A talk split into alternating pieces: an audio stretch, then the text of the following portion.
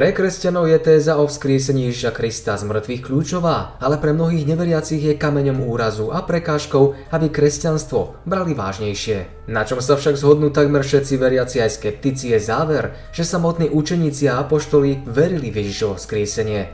Dôsledkom bolo, že v priebehu niekoľkých krátkych desaťročí prevrátili vtedajší svet na ruby. Ale všetko máva svoju príčinu, čo teda mohlo byť príčinou presvedčenia o Kristovom zmŕtvychvstaní, ak nie samotné historické zmŕtvychvstanie? Nemohla mať viera učeníkov v niečo, čo sa podľa skeptika v skutočnosti nestalo, pôvod práve v židovskom myslení, z ktorého kresťanstvo čerpá? Táto myšlienka je veľmi logická. Prví kresťania, ktorí boli takmer výlučne potomkami Židov, nespadli z mesiaca, nežili vo vákuu. Ak Kristus skutočne nemal stať z mŕtvych, je úplne logické hľadať dôvody ich viery v židovskej tradícii a teológii tej doby, ktorá musela učeníkov hlboko ovplyvniť. Na prvý pohľad je táto teória relatívne prehnané tvrdenie.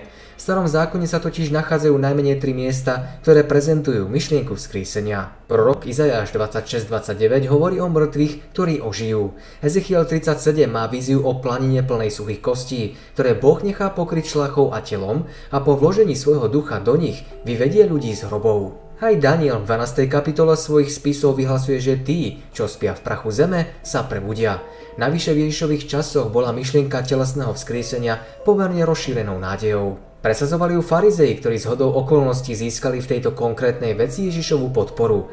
Keď teda boli zúfali učeníci konfrontovaní so skutočnosťou Kristovej nečakanej smrti, neprijali myšlienku jeho vzkriesenia, ktorá je neodmysliteľnou súčasťou židovskej tradície? Vzkriesenie, ktoré sa v skutočnosti vôbec nestalo, ale ktoré zodpovedalo nádejam učeníkov, vyplývajúcim z tedajšieho židovského teologického myslenia? Táto myšlienka je zaujímavá, ale chybná. Prečo? Židia síce očakávali vzkriesenie mŕtvych, ale to sa malo uskutočniť na konci vekov, nie v ich priebehu. Je pravda, že v Starom zákone vidíme niekoľko udalostí, pri ktorých bol človek po smrti oživený. Vždy však išlo o to, že takýto človek sa ocitol presne v tej istej situácii, v akej bol predtým. Smrteľník späť v nedokonalom svete a v ešte menej dokonalom tele, ktoré je náchylné na toľko chorôb a slabostí a ktoré na konci svojej strastiplnej cesty opäť zomiera. Namiesto vzkriesenia zažilo tých niekoľko starozákonných šťastlivcov, niečo ako resuscitáciu. Žiadne vzkriesenie v sláve, žiadne neporušiteľné telo či dokonca nesmrteľnosť.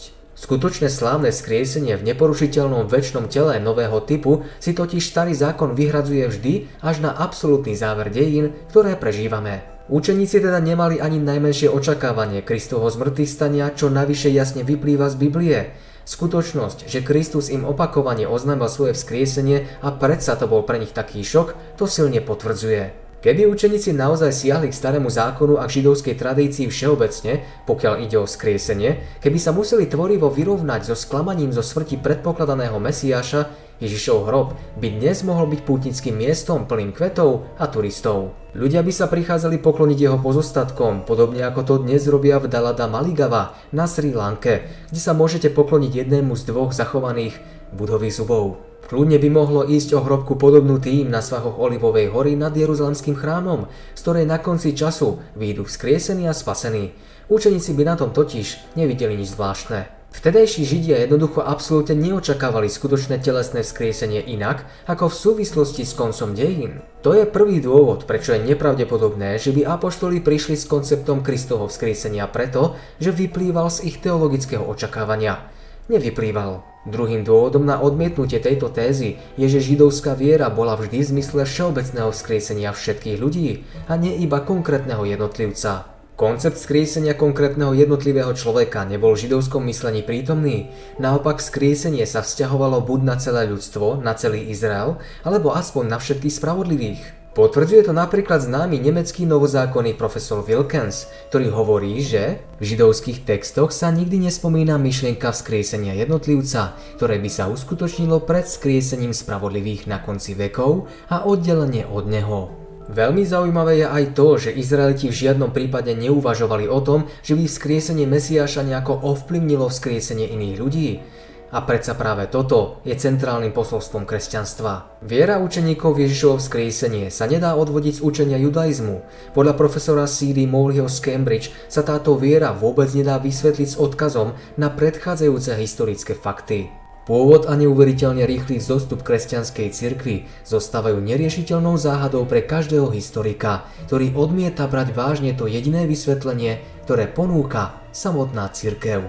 Najlepším vysvetlením viery učeníkov v Ježišovo zmŕtvychvstanie tak opäť zostáva skutočné samotné zmŕtvychvstanie.